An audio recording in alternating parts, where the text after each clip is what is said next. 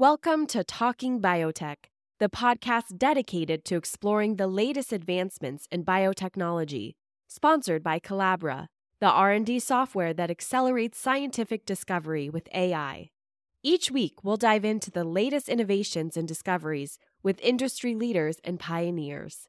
Now, here's your host, Dr. Kevin Folta.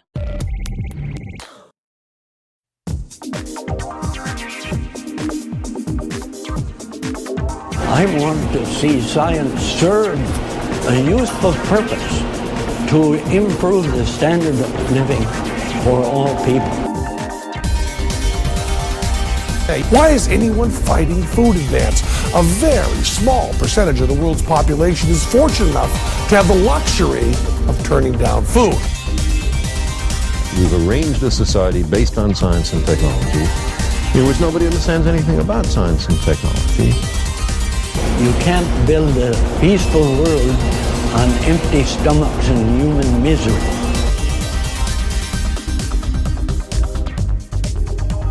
You're listening to Talking Biotech, a weekly podcast illuminating issues in agricultural and medical biotechnology. Your questions and concerns are addressed using a science based approach with the goal of driving discovery to application with communication.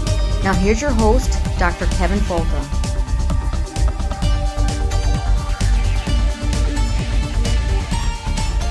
Okay, and welcome once again to Talking Biotech, um, our podcast that talks about the newest breakthroughs in biotechnology and ways that they really do help farmers, consumers, the environment, and the needy. And today we're going to talk about a real problem here in the state of Florida. And uh, joining me today is our guest host from um, Orland Park, Illinois, uh, Julie Kelly. Hi, Julie. Hi, Kevin. Thanks for having me. Yeah, Julie is. Um, she's. Uh, we kind of came about each other in a funny way. Um, Julie actually and I used to be neighbors, but we didn't know it. Uh, she lived in uh, basically down the street from where I was at the time. Um, Julie's got a, a, rather interesting background. She was a. Um, she's a uh, has her degree from Eastern Illinois University. Her background is in um, uh, political policy and she was a political advisor in Illinois. She did other work like this, and then eventually was um, started doing cooking classes out of her home. Is is that right? Yes, that's true. Uh, a little more than three years ago. And what kind of cooking classes are these? They are just basically to teach a lot of moms who I know uh, who don't know how to cook, really. We're never taught proper cooking techniques or are just simply too busy to prepare dinner a couple of nights a week. So I devised these classes uh, to teach women how to cook, or, or men, but I only had mostly women, uh, to, to cook uh, healthy and some fairly simple dinners for their families a few nights a week. And uh, then I do specialty classes in May, I did a summer appetizer classes. I do a lot of seasonal classes, really introducing people to techniques and ingredients that they're um, unfamiliar with. And it's been very rewarding and really helpful to a lot of the people who I know. And so your uh, your adventures into uh, cooking classes and, and, and teaching others about food kind of built this new awareness of the food movement and what's happening inside food and uh, maybe some of the controversies that are associated with various aspects of uh, of foodieism. And do you want to uh, maybe talk about that a little bit and how you know how that shaped your thinking about the issue of transgenic crops? I'd love to. I mean, public policy is really my first love, and politics is a passion. Cooking kind of comes second to that. So this was a great convergence of the two. Um, just reading about the food movement, uh, folks that I refer to as the culinary elite. Uh, we know who they are: celebrity chefs, uh, organic industry executives, some food writers. And really, I, what started with a lot of the impractical advice that they were disseminating. You know, it's great to talk about things like locally sourced ingredients and farm to table, but those sentiments really add more pressure to people who are just trying to put a decent meal on the table a few nights a week. And so I really started to look into some of these folks and what they were saying and the impracticality of it. And that kind of led me to this GMO issue. And I just wrote uh, a column that was posted a few weeks ago how even up to a year ago, I really couldn't have told you much about anything about GMOs. But as I looked into the food movement and their opposition to biotechnology, uh, I really delved into this issue and became kind of an accidental activist. I refer to it, uh, and I'm not. I don't have a science background. I'm a liberal liberal arts uh, graduate, um, but it, you know I really have taken quite a bit of time looking into that. You've been a great resource. Oh, That's thanks. how we kind of connected. Well, you've taught me a lot, and um, you know it really. Um, I hate, I'll use the word infuriates me. Um, the opposition to something that is so, seems so logical is a cure and remedy for so many issues, even the issues that the food movement and the foodies claim that they're concerned about, such as global hunger, the environment, um, issues like that. So, uh, I've really become passionate about it and continue to write about it and talk about it. So that's why I'm really excited to be here today and learn about possible remedies to the citrus greening issue. Um, so uh, yes, that's I've become quite uh, excited and passionate about these biotech uh, policies. Well, and I'm glad you transitioned us towards citrus, um, towards the discussion of citrus greening and the citrus disease, because this is a problem that even here in the state of Florida, um, an iconic industry is suffering, and very few people know it. And when you talk to people, when I speak to people in public places and in public fora, they don't know about citrus greening, which is really imperiling an industry that uh, is is uh, a huge part of agriculture in the state of Florida. And uh, what we'll talk more about this disease today with um, Rick uh, Kress, who's the president of Southern Garden Citrus, and this is down in Clewiston, so down at the end of Lake Okeechobee, a southern end, just north of Miami, a, a touch. Well, actually, quite a touch. It's probably about three hours. Um, but Southern Gardens, they're a um, they're one of the big growers here in the state and one of the big suppliers of um, NFC orange juice. We call it the not from concentrate, um, and they're um, they're doing some stuff to use biotech solutions potentially in citrus greening. So, what do you know about citrus greening, Julie? Well, I've learned a lot the last few days, but I have to say, even someone like me who is feels like pretty aware of what's happening in our food system, uh, this is something that is really not on my radar screen. So, to that extent, I'm sure most people are unaware of what a threat this is um, and how quickly it has spread. And now I know that there are a few cases out in California. I believe that originated from one one tree that was imported from China as a gift, and uh, it's it's frightening uh, because of course oranges are so prevalent not only in households but in schools now. I know that oranges, looking into food policy, especially a school lunch policy, oranges are one of the most highly used fruits to uh, uh, fulfill the requirements for daily fruit intake because it's easy and they're not as perishable as some other fruit. So it's um, it's really been an eye opener looking into this uh, this disease and um, how devastating it is to the Florida citrus industry and potentially to another state like California.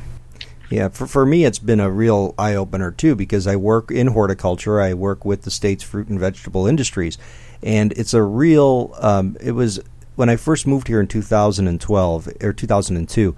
It was so beautiful to drive from downstate to the north um, end of Florida, where we don't have much citrus here, but in the north end. But when you're down in the south and you go by these miles and miles and miles of dark green trees that are beautiful with the uh, oranges that are hanging on them in the blue sky, and it was just such a beautiful image. And now you go by the same groves, and some of them are okay, but a lot of them have been abandoned. They're just uh, shells of them former selves with uh, gray trees, uh, no or a few leaves, and the ones that are there are yellow, maybe with some small fruits.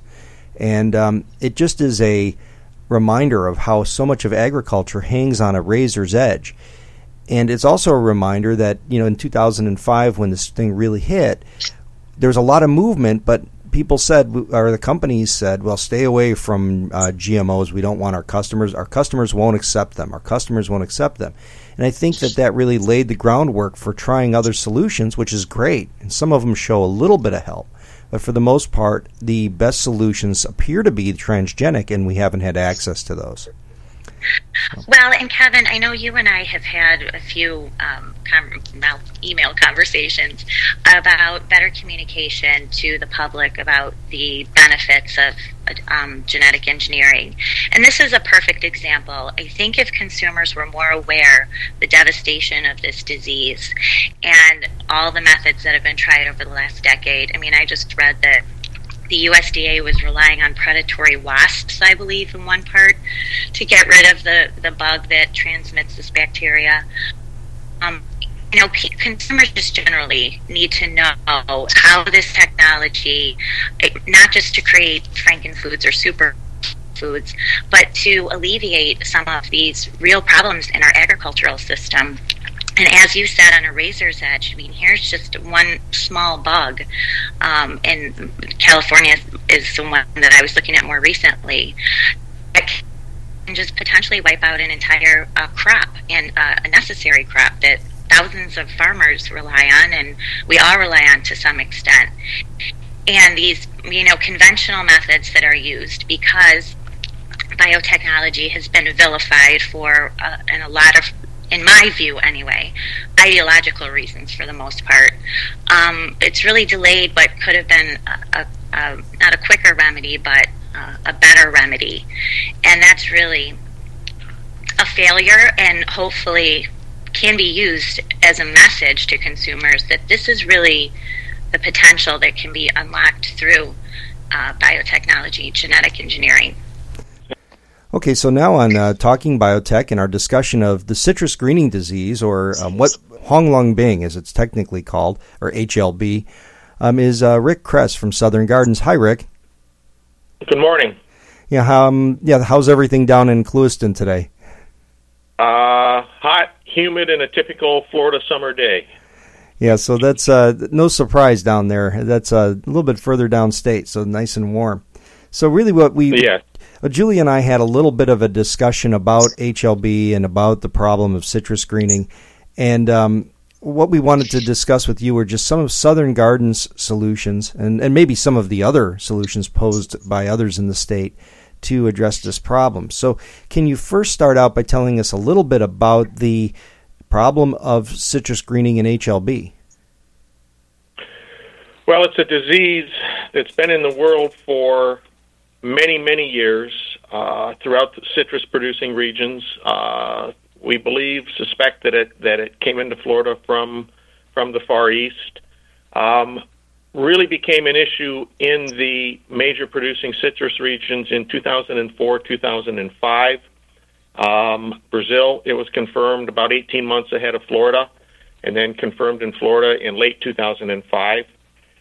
But it's a bacterial disease that really affects the nutrient delivery system of the citrus tree itself. And so you you have a bacteria that is transmitted by an insect into a healthy tree. This bacteria plugs up the phloem, which is the nutrient delivery system of the tree, and it and it prevents the tree from getting the proper nutrients it needs to grow. Rick, how is this transmitted from tree uh, to tree? Because it seems like it spreads pretty quickly. It is transmitted by an insect, a microscopic insect called the Asian citrus psyllid. Uh, this is an insect that is as prevalent as the mosquito here in Florida. Our climate here in Florida, being hot, humid, and a lot of rain and, and moisture, allows this insect to um, reproduce very quickly. Mm-hmm. It's it's drawn to any form of citrus. We haven't found a real host tree uh, or a host plant other than than something like it related to citrus. And and the insect travels from an infected tree to a healthy tree and and it's attracted to the new flush of the tree. Mm-hmm. The flush is the new growth that comes out of a citrus tree. Because of our climate and, and growing conditions here in Florida, we we have a significant amount of flush all the time, and this insect heads towards these new leaves that are very soft and tender compared to a a more developed leaf, and they'll they'll in they'll literally inject the bacteria into the leaf, and then the bacteria is now in the tree and that's p- pretty amazing because you see the citrus psyllid. When you go downstate and you uh, you uh, during the right time of year and you touch a flush of tree of the tree, it's not a single psyllid that takes off. These are clouds of insects that just are, are massive in number, and really do show the, the degree of um, of um, of transmissibility of this thing. Yes, yes. What has been done uh, over the last several years to try to mitigate this problem and, and get rid of it? When the disease was first found in Florida in 2005, the approach that was taken um, by our company as well as, as other growers, again, it was found here in southwest Florida and over on the east coast, two commercial groves that were um, confirmed as having the disease. And and immediately the industry said we better learn as much as we can about this disease, and we found out that there wasn't a lot lot there, there wasn't a lot of available information to help us with it. It was something that had been in the world. A lot of us traveled to Brazil to understand what they were doing, um, and and we learned at the time that the best practice ten years ago was to inspect your groves as frequently as possible um, find an if you found an infected tree, pull it out. Take steps to control the insect. Uh, and by control, basically the application of chemicals to kill the insect. And then finally, if you're going to replant any trees, make sure you use disease-free trees. And that was the practice that was put into place um, in the in the original regions where it was found. And we were we were removing a lot of trees. And as the disease spread through the state of Florida, many growers looked at it and said, I can't afford to take out all of these trees. I've got to look for alternative solutions that, that might be considered. And as a result, the disease pretty much spread through all 32 citrus producing counties in Florida in the span of three years. So we even have it up north in Florida now. That in my end we have uh, groves that have been hit pretty hard. Uh, even our teaching grove at the university has some greening in the Valencia block that's pretty severe. Um, it looks like uh, this is almost probably at this point 100% of the trees in the state. I think it would. I think it's safe to say that every grove in the state of Florida has infection.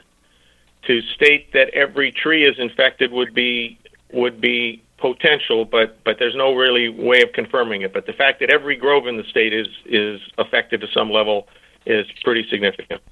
So, if you can explain just from a layman's uh, perspective, so what happens to the citrus, to the actual orange? I believe it's also impacted uh, limes as well.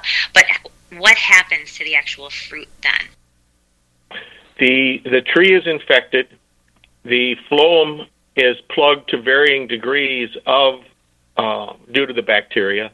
So it's not getting the nutrients it needs. And when we find the disease in a mature tree, it's normally in a clump of leaves or a branch, which means it's you know it's it's working its way through the tree. As this tree becomes more infected, the fruit just doesn't grow as well as it should. It's not getting the nutrients. And and then in in the case of the tree that's infected, it's like any other living function. When it's sick, it does everything it can to survive. So it's putting all of its strength into maintaining its structure and so on. The fruit itself, uh, as produced, is predominantly much smaller. It's misshapen. It it it doesn't color as well as it should. And when you get right down to it, the orange that comes off a greening tree is just basically less sweet than than a mature orange, and and it and the orange doesn't mature. Generally, the sweetness of the orange is 10 to 15 percent less than what a, a normal mature orange would look like.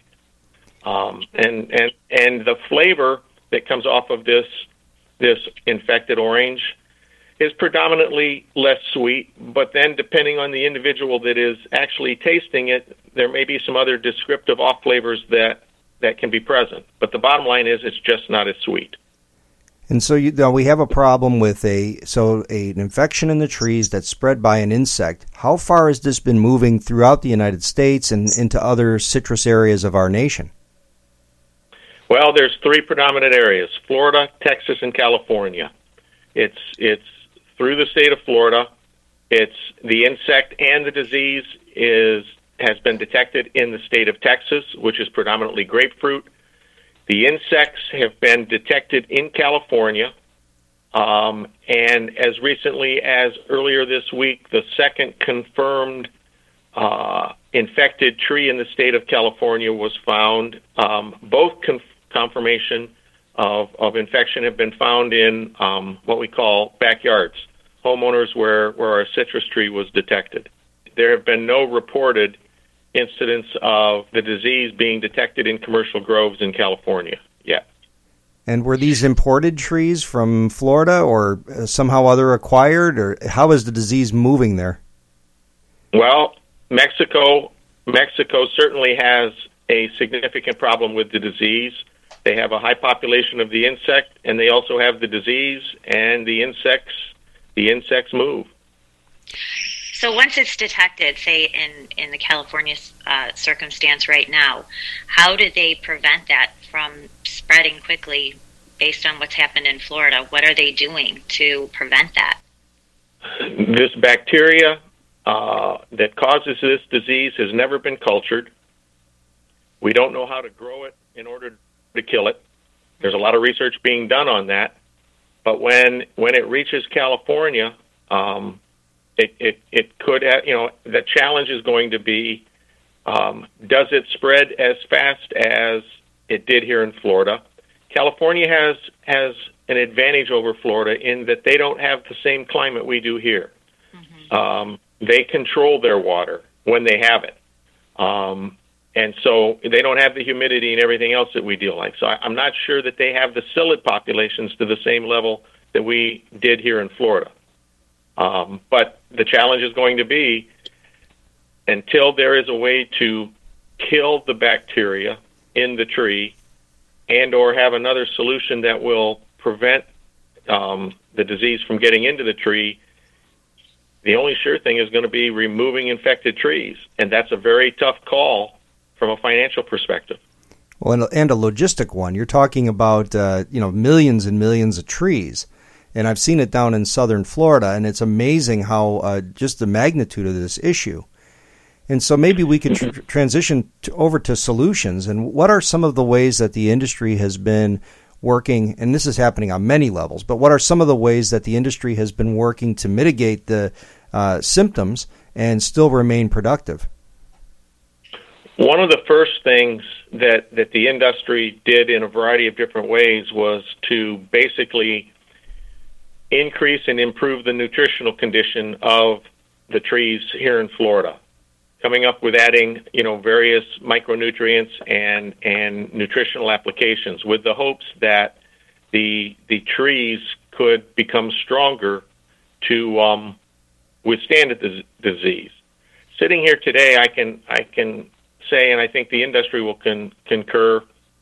There's two things we've learned about this disease. Number one, you have to have a good nutritional program. And number two, you can't wait to find the insect. You have to assume it's there and treat for it. Because once you wait to find the insect, it's too late because you didn't find the only one. You found all of its um, all of its brothers and sisters too. Research wise, there are a variety, a multitude, a huge portfolio of projects that, that are in place. I think last count within the industry says there's about 135 different research projects being looked at anything from short term therapeutic type um, thing all the way through to use of biotechnology and genetic engineering. The the researchers within the world that are familiar with citrus have indicated that the ultimate solution to this disease will be biotechnology. But today, we've got to find something that will work to keep the trees alive long enough to get to an ultimate solution of biotech. Well, and this is one of the challenges in any biotech application is you're only as good as the foundational germplasm that the biotech solution is introduced to. So in other words, you can't engineer yourself into a perfect tree from something that's completely unimproved. And citrus is two parts. It's a rootstock and a scion. And so you're talking about a root system that needs to be bred that connects to some sort of a, uh, a scion or the top part of the tree that also has to have uh, has to have excellent fruit quality. So now you're talking about two really different issues. You need to have good breeding of two different tree parts, plus um, other, plus now maybe potentially a biotech solution on top of that. And so I know that there's been at least at University of Florida and at USDA, we've there's been a lot of uh, work dedicated towards genetic improvement of rootstocks and scions, and uh, some good stuff on the way. And that's exciting because some of the biotech solutions may find uh, good residence inside these new genetic backgrounds. And so, what are some of the biotech solutions that have been proposed either by Southern Gardens or by the citrus industry in general? Well, from a Southern Gardens perspective, we've had, you know, we started doing um, research back in 2006, and it's continued. One of the key areas that we're looking at today is the use of a gene from from the current um, plant spinach. It's already in the food supply. We're having some very favorable success with trees that uh, have been developed utilizing um, various gene constructs from this spinach defensin. Uh, we have field trials. We have we have a variety of different tests that are going on that that show that we are getting tolerance. Um, the ideal situation is we would like to have resistance right out of the gate, but to your point about how it takes time to get the the perfect tree developed, we'll accept tolerance and continue to work towards resistance. Now that's that spinach defensin work is towards a um, disease resistant tree. At the same time, we're doing research on what we term the development of an insect resistant tree, with the idea that down the road we can combine both technologies so that if there's an insect that may be attracted to the citrus tree, the resistant, the insect resistant aspect will repel it and if it should get through to the tree, the disease resistant characteristics will, will prevent the tree from becoming infected. That's just, that's just a couple of projects that we're doing on our end. There's comparable work being done both, as you say, at the University of Florida, at the USDA here in Florida, and across the country in a variety of different research programs looking for what form of biotechnology um, might work or what short term solutions might work uh, whether it be field applications or tree applications or nursery applications, there's a lot of effort to find a solution sooner rather than later. The challenge is we're working with a tree, and a tree takes time to develop. And it's not like a corn plant where you can basically do it every year and evaluate what you're doing. The tree takes time, and, and, and time is not on our side in that regard. How would the spinach gene actually, in your view, how would that help? How would that work? Well, basically, by by placing this gene in the tree, in in the in the plant itself, it weakens the cell structure of the bacteria, and the bacteria can't reproduce. That's the scientific approach. From the from the functional or consumer approach, if this technology proves as it has so far, the spinach, this is something that's already in the food supply. It's not like we're taking a gene from something that is an allergen or known to be toxic or or comes from some some other form of life. We're staying within the food supply and and feel that this is a major factor. It's important to note that because we plants make chemicals to defend themselves, and in this case, it's a peptide called a defensin uh, you mentioned before. A defensin is just one of a series of um, what what they call metallothioneins, I believe. It's a it's a kind it's a class of proteins which has a, uh, a, very specific molecular structure and has a role in plant defense. And it's a way that spinach and I'm sure and certainly other uh, organisms, uh, other plants defend themselves against um, bacterial pathogens. And in this case, just moving this um, particular one from spinach, which for whatever reason, spinach uh, has evolved near the ground, it's been selected near the ground, is pretty good with dealing with uh, um, bacterial pathogens. And so this is a case where now this uh, this mechanism has now been transferred into citrus. Now, how many years has it shown some level of durable resistance or tolerance, I should say? Our first field trials were put in the ground in 2009 and and we're continuing to see favorable results on on trees that are in the field or in the greenhouse that are being tested. That's really good. To your point about defensins, it should be noted that humans have millions and billions of defensins within their own within every body.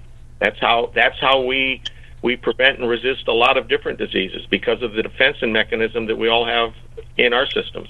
Rick, um, how does the citrus industry, the major juice producers, feel about these approaches? Everyone within the industry would hope that we could find a solution to this disease that would be quick, convenient, and would be accepted by all. Um, at the same time, recognizing that we haven't found that solution yet, there there's a lot of discussion, a lot of work towards if it is a biotech solution, and that's the only solution, then we're going to have to work our way through it and figure it out. The the challenge for in this process, as we've approached it from our own company perspective, we see four areas that have to be addressed. We have research, we have regulatory, we have agriculture, and we have the consumer. And all of the first three can be very successful, but we have to take care of the fourth point being the consumer acceptance. The opportunity in citrus is compared to other biotech products that are out there today, as we define it, is a necessity versus a nicety. We're in a situation in the citrus industry that if biotech is the only answer, it's a necessity to keep this industry in the United States viable and, and something that will grow for the future, as well as the world. Um, other current biotechs sometimes are more of a nicety that that come into play agriculturally. The other factor here, though, is that that is really important related to the citrus and biotech. Today, in order to control this insect, there are is a significant amount of chemicals being applied to the groves. Mm-hmm.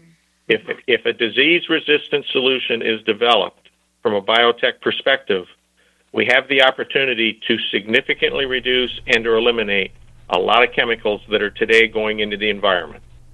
And that's important to everybody. Rick, I don't know that we touched upon the economic impact that this has, uh, how this has affected the industry financially in Florida. Can you talk a little bit about those numbers? We as a company have lost over 800,000 trees to this disease, which was roughly a third of our tree population. Um, if you look at the cost that the industry has incurred, um, it's it's easy to say that that the cost of a grower today to deal with the disease, depending on how how much they were doing before the disease came in, could be anywhere from 50 to 100 percent more than what they were spending 10 years ago. That's a significant factor in an economy today where everybody, when they go to the grocery store, is watching what they're spending their money on. And I think what people don't appreciate necessarily is the infrastructure for how citrus is produced and how it's uh, how it's packed and, and shipped and everything else. Getting trees from groves to the pro- to the packing houses or to the processing plants, the employees at processing plants, the uh, the there's so many levels that are involved in the citrus industry that now that we're um, you know 10 years into this, I think the workforce has been significantly cut. The number of packing houses is down massively, and uh, the and really this year they came in at what a million and three boxes of, of citrus where the industry needs to maintain a million boxes in order to remain um, above water. So we're really let's, we're really at the edge right? let, let's let's let's correct that kevin okay um, the estimate coming into this year was at was at 108 108 million boxes um, it ended up at 96.7 million boxes the lowest the lowest crop size in Florida in well over 50 years. But to your point, we are fast approaching. If we if we decline significantly more in crop size, we've already commented related to the packing houses that have, have closed up. But if processing operations start to close up, it's not an operation that you you can mothball for a couple of years and then start it back up again. If a processing plant closes down, it doesn't open back up. And so it really underscores the immediate need for a, a solution, and that we don't, we can't breed our way out of this very quickly. This requires not only the development of a durable solution, but then the um, you then have to generate 60 million trees. And so, where where is the biotech solution now in the regulatory pipeline? Right now, today, there is no question that from a regulatory perspective, and there are, and, and related to Florida, there are four specific agencies involved. On the federal front, you have EPA, USDA, and FDA, and on the state front, you have the Florida Department of Agriculture.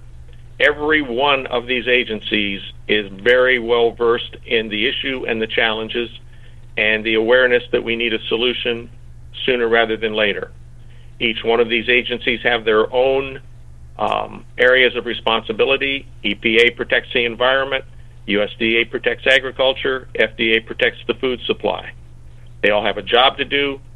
Uh, everything that they do is done by by federal statute and regulations. So it's not that they make it up as they go; they follow the law. But they're willing to work. They're working with us as a company, and they're certainly working with the industry to do whatever is needed to get this um, down the road. From a solution perspective, um, if it's an ultimate biotech solution, and and using ours as an example, we still could be um, three to five years away from from being in a position to say we've got something that is commercial and viable. Uh, at the same time, to your point, when there's 60 million trees in the state of Florida today, being oranges and grapefruits predominantly, uh, and a nursery capacity of 3 million trees a year, approximately, that's a significant length of time. So, regulatory wise, we've got the assistance, we've got the support, and everybody's everybody's working together on it. But we just have to collect the data and collect the information to go forward. And Rick, you also brought up the most important point uh, as consumers be, will be the most wary uh, and may, perhaps skeptical about this because they're not knowledgeable about devastation. Um, how do you take this time to to try to convince or persuade consumers that this may be the only solution? Julie, in the form related to citrus, whether it's us as a company or the industry, we've been working very hard over the last period of years to continue to get the message out that citrus has a significant problem.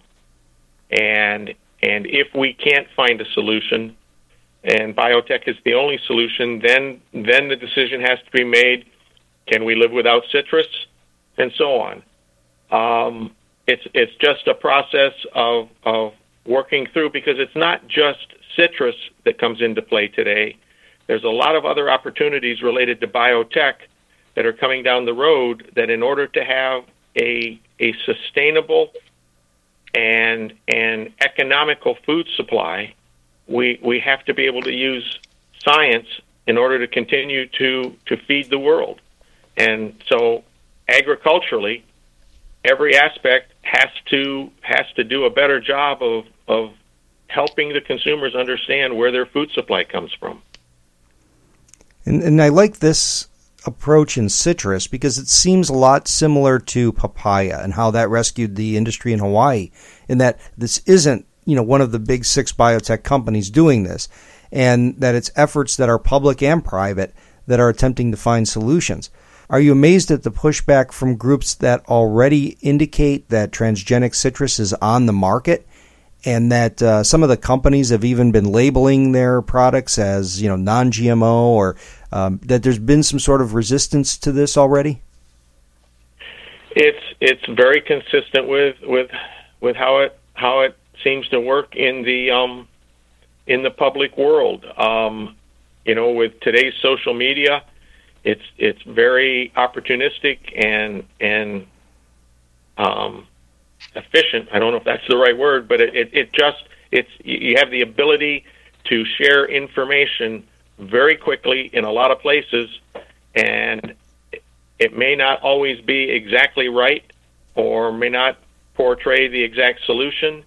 And again, we just have to work our way through it um, because let's let's look at it this way: if we can't find a solution here in Florida that that will per, that will protect the industry and allow for orange juice and citrus fruit in the United States to be produced, then we we are faced with the opportunity or the the issue that significant amount of product, assuming some of these other countries can solve the problem in some shape or form, the, it'll all be imported. It won't be a domestic product anymore. Florida orange juice as we know it won't exist. The one thing in our favor, and the reason why the Florida industry will survive is no other country, no other region in the world can compare to Florida orange juice quality day in and day out. That is an important factor. And so we have to work towards that. Well, and it's an industry that those of us who have looked at it over the years and studied where it's been has gone through so many challenges ever since its inception. And uh, this this one too, I think we will see. Um, it won't be the same citrus industry as it was in the front end, but it will be a citrus industry here. And with all the solutions and the people I see spending their time daily on this, and, and some of the most brilliant minds in, in horticulture and in, in, in, tree biology are thinking about this. Um, I'm remaining somewhat um, optimistic and, and, and hope uh, hope for the best for Southern Gardens in your efforts. You're right. We have significant challenges in front of us in the citrus industry. But in today's business world, there isn't a business that doesn't have a significant challenge. And and that's how we approach it here is okay, we've got some challenges, but so does every other business. So let's work together, let's figure it out, and let's adapt to what's coming down the road. You're right. The industry won't ever be what it was, but man, it doesn't take long to go back and look at a lot of other industries to say the same thing. They adapted, they changed, they're moving forward. We'll do the same. So, Rick, if people want to learn more about the problem of citrus greening and what the industry is doing, where do you think the best resources are and where should they begin their examination of this? The best source of information related to this citrus greening disease is the website citrusrdf.org, which connects to the Citrus Research and Development Foundation, the primary entity that manages and coordinates all of the research and communication related to this disease. Okay, and Julie, where can people find you on social media or um, or your website for your business? My website is now you are cooking, so it's now the letters you are cooking uh, dot org, and then my um, Twitter is Julie underscore Kelly K E L L Y two. Okay, on that uh, on that note, we'll uh, conclude today's talking biotech interview. Um, that's with um, Rick Kress from Southern Gardens uh, and uh, our guest host, Julie Kelly, uh, talking about the transgenic citrus solutions that just may end this uh, horrible scourge of citrus greening. We'll be right back in just a moment. Hi, Talking Biotechers. This is Vern Blazek of the Vern Blazek Science Power Hour. While on hiatus from my podcast, I'm promoting the Talking Biotech podcast. So, what can you do to help us spread the message? Well, what you can do is tell others, tell a friend, tell someone you don't like. Scratch Talking Biotech podcast into a bathroom wall at Chipotle. Of all, you can write a review on iTunes or Stitcher. Spread the word. Spread the word on Twitter. Take other steps to tell others that you found something exciting here. The bottom line is, this is all about how science can help people and move innovation to application with good communication. Most of all, here's an opportunity to share the Talking Biotech podcast with a larger audience and helping people see how science can bring us new and exciting opportunities to help people, the environment, the farmers, and most of all, the needy. I'm Vern Blazek, and back to Talking Biotech. Yeah, talk to back to talking biotech. Uh, very good from uh, Vern Blazek. Thank you very much for uh, providing that middle content on on the Talking Biotech podcast. Uh, so, as you've noticed, I really haven't talked about the situation. Last week, I said my piece about it, and uh, really, the best thing right now is to go back to normal because it's not the bumps in the road that are going to solve this problem. It's going to be continued outreach and education around the really beautiful parts of technology that can help um, all of the things that we care about. And uh, I do want to say, though, thank you to all of you who have really reached out with your emails, your kind words on social media, and uh, certainly uh, those of you who've uh, written donations to the program, that kind of thing. It's overwhelming. And uh, there's day, times every day uh, where seriously I say, I quit. I do not want to do this anymore. I mean, science. I mean, all of science. Just get the hell out of it. Um, because it, it, it, takes a toll. And um, but at the same time, right after I completely resign to the idea, then I get a wonderfully glowing uh, email from a student that says, "Thank you for helping me understand this." And uh, I think that uh, that is what uh, keeps me going. So thank you very much for all of this. So. Uh, I really wanted to couple the discussion of citrus greening disease and biotech solutions with a session on citrus um, breeding. And I work with some of the best citrus breeders on the planet um, between uh, Dr. Uh, Fred Gmitter, Dr. Jude Grosser, Dr. Uh, Jose Chaparro. We have some outstanding talent at the University of Florida to bring the next generation of citrus trees to the fore, uh, just through traditional breeding. And whether you're doing that by looking at uh, the, the rootstocks or the top part of the tree, which I forget what they call this, the scion part, um, there's ways that you can engineer one or the other uh, or breed one or the other to confer some enhanced tolerance to citrus greening disease. And in the next couple of weeks, hopefully maybe even next weekend, I should have uh, one of those citrus breeders to talk to us about the origins of citrus, what is citrus, and the diversity of the different plants we have, and how we're addressing citrus greening disease from using that kind of approach. Um, traditional breeding as well as marker assisted breeding. And then uh, some of the tricks that University of Florida and uh, Dr. Jude Grosser are introducing that are really interesting angles. Uh, not genetic engineering per se, no genes are spliced necessarily, in some cases they are, but some of his approaches are truly novel, and uh, he's a real expert, and I would love to have him on. So, working on that for this week, hopefully to have on next week.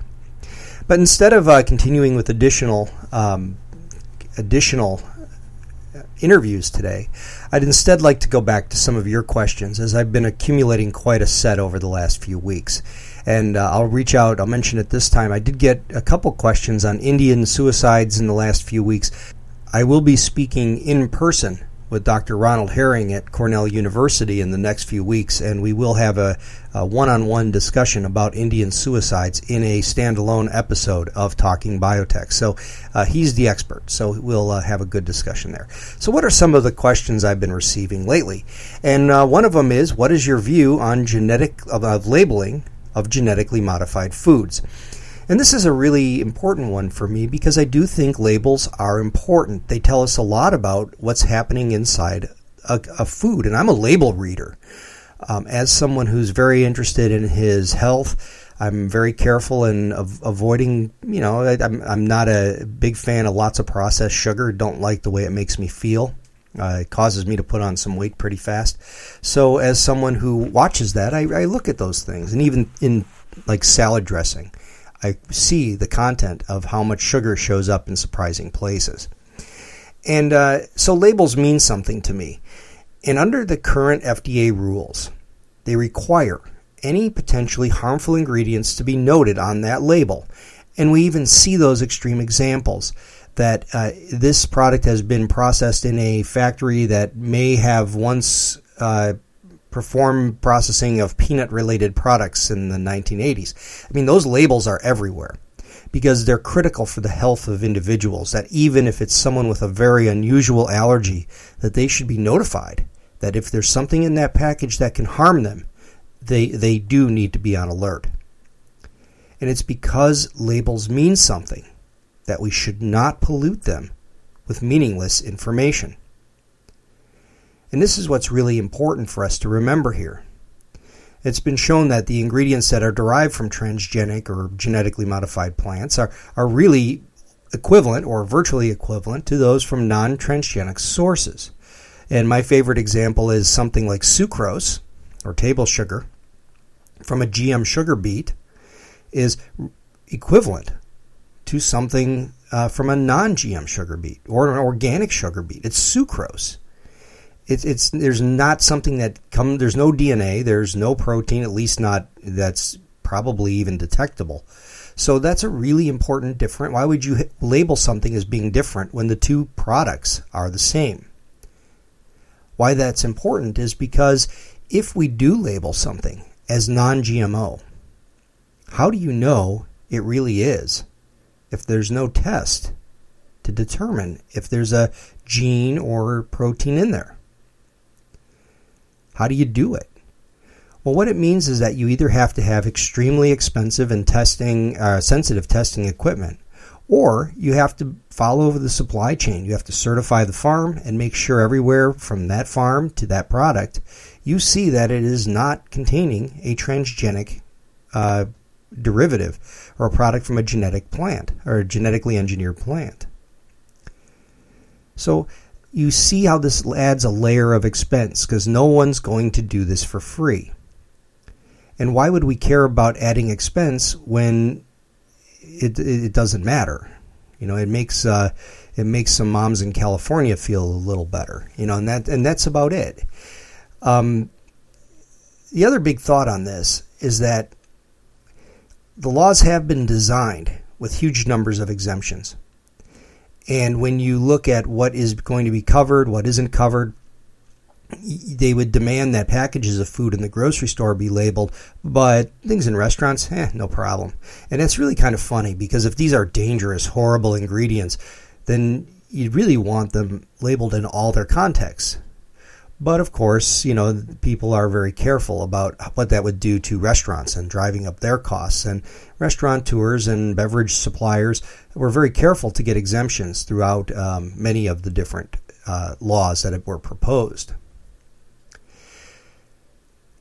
However, the other big reason for this is that scientifically, a lot of the uh, laws were written were very poor and actually mentioned things like um, uh, uh, somatic hybrids, which we will learn about in the citrus greening discussion. Uh, somatic hybrids where no genes are spliced, but where nuclei of multiple organisms are fused together, mixing those genomes together. Something nature does on its own, but here we're assisting nature by doing this in the laboratory. And those would have to be labeled as GMOs even though no genes are spliced or transferred from one to another. Um, at least that was true in California, and I, I think in others as well. Um, in Hawaii, even uh, artificially doubled chromosomes, such as seedless watermelons, are labeled or are noted and banned as genetically modified. So the laws are not scientific, and that's always a problem too, because now other uh, types of genetic improvements are being lumped in with recombinant DNA based technologies. And that isn't always the best way for us to solve that problem. For me, the most compelling reason of why we shouldn't label is because those wishing to not consume those ingredients, who want that label to differentiate a transgenic from a non transgenic product, they can purchase those products already. The Non GMO Project is uh, growing by leaps and bounds that they label their products as saying GMO free. And that's great. And maybe they test that. I don't know if they do or they don't, or they just take their word for it. But uh, they claim those products are GM free.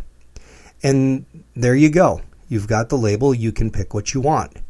Uh, it doesn't burden the rest of us by supporting a new and clunky infrastructure. And of course, organic food is also, uh, by definition, not using transgenic organisms, at least at this point. So, those options are available for people who really want to tell the difference. And I'm asked all the time, could there be a labeling system that you'd be happy with? And I think there are. Um, the problem is, is that right now all of the efforts have been activist inspired. They uh, really seek to differentiate products in the uh, interest of once it's labeled, then you can work on boycotts and bans. And people have clearly articulated that. That came from Jeffrey Smith and uh, Vandana Shiva and others who said once we can label it, then we can ban it. And, and to a scientist, it kind of seems silly that why would we possibly want to identify a safe, wholesome food so that it could be separated from other safe, wholesome food? And as somebody who sees the decreased funding for science and the need for uh, less government involvement and regulation, that creating a new bureaucracy simply to tell how a plant was made or how a product was made is not a good use of federal funds or of taxpayer funds. And I, I, think that it's something that doesn't make a whole lot of sense to me. So, another question that came in um, What do you think of Scotland's decision to ban the growing of genetically modified crops? And this is a really interesting one because it's kind of um, uh, a convenient way for politicians to cave into uh, activists and show they're good politicians, toeing the line in the name of public interest. And uh, what it shows, uh, it really isn't so much of an issue. It's kind of like buying a bicycle for a fish. Uh, Scotland doesn't really have any transgenic crop technology. Uh, doesn't really have the opportunity for it. Like there's nothing. They don't grow corn, uh, corn, soy, cotton, or sugar beets, uh, or papayas, uh, or squash. Um, it's easy to opt out of something that you don't have an immediate need for. Okay, I, you don't need it, so let's just say, okay, we're not going to use it.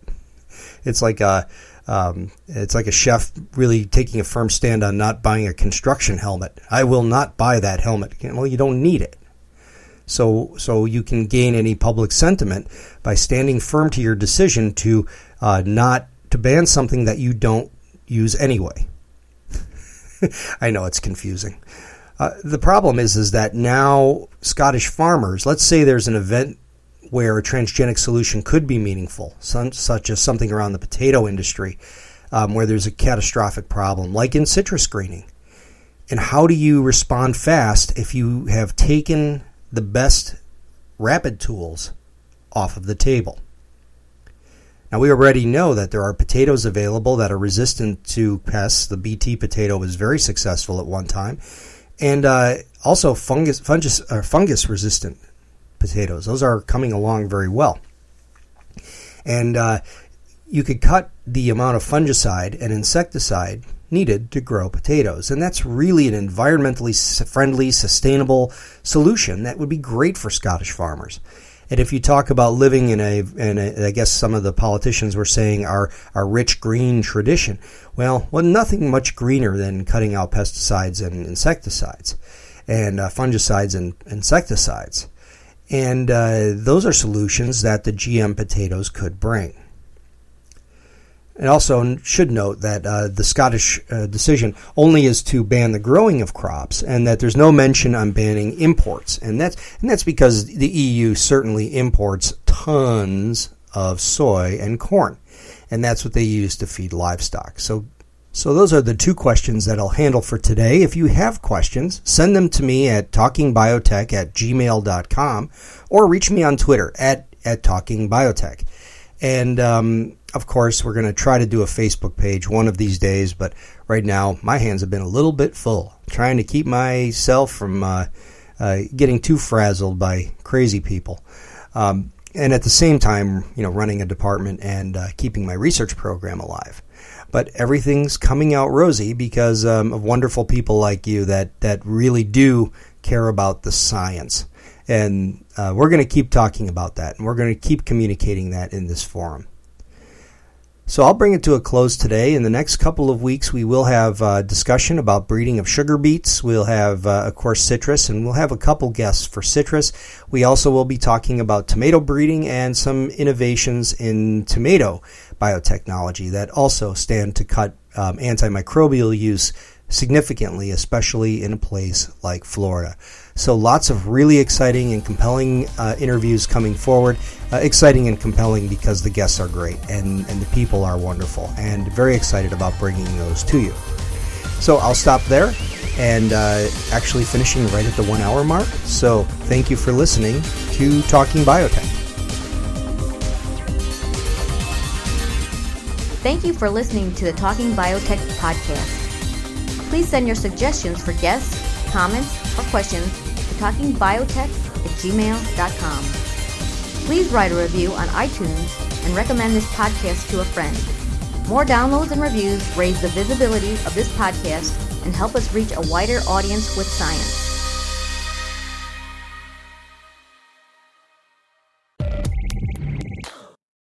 You've been listening to Talking Biotech, sponsored by Collabra, the platform that bridges the gap between siloed research tools. With Colabra's electronic lab notebook, scientists can work together in real time, sharing data and insights with ease. Revolutionize your research collaboration. Sign up for a demo today at colabra.app. C O L A B R A dot A P P.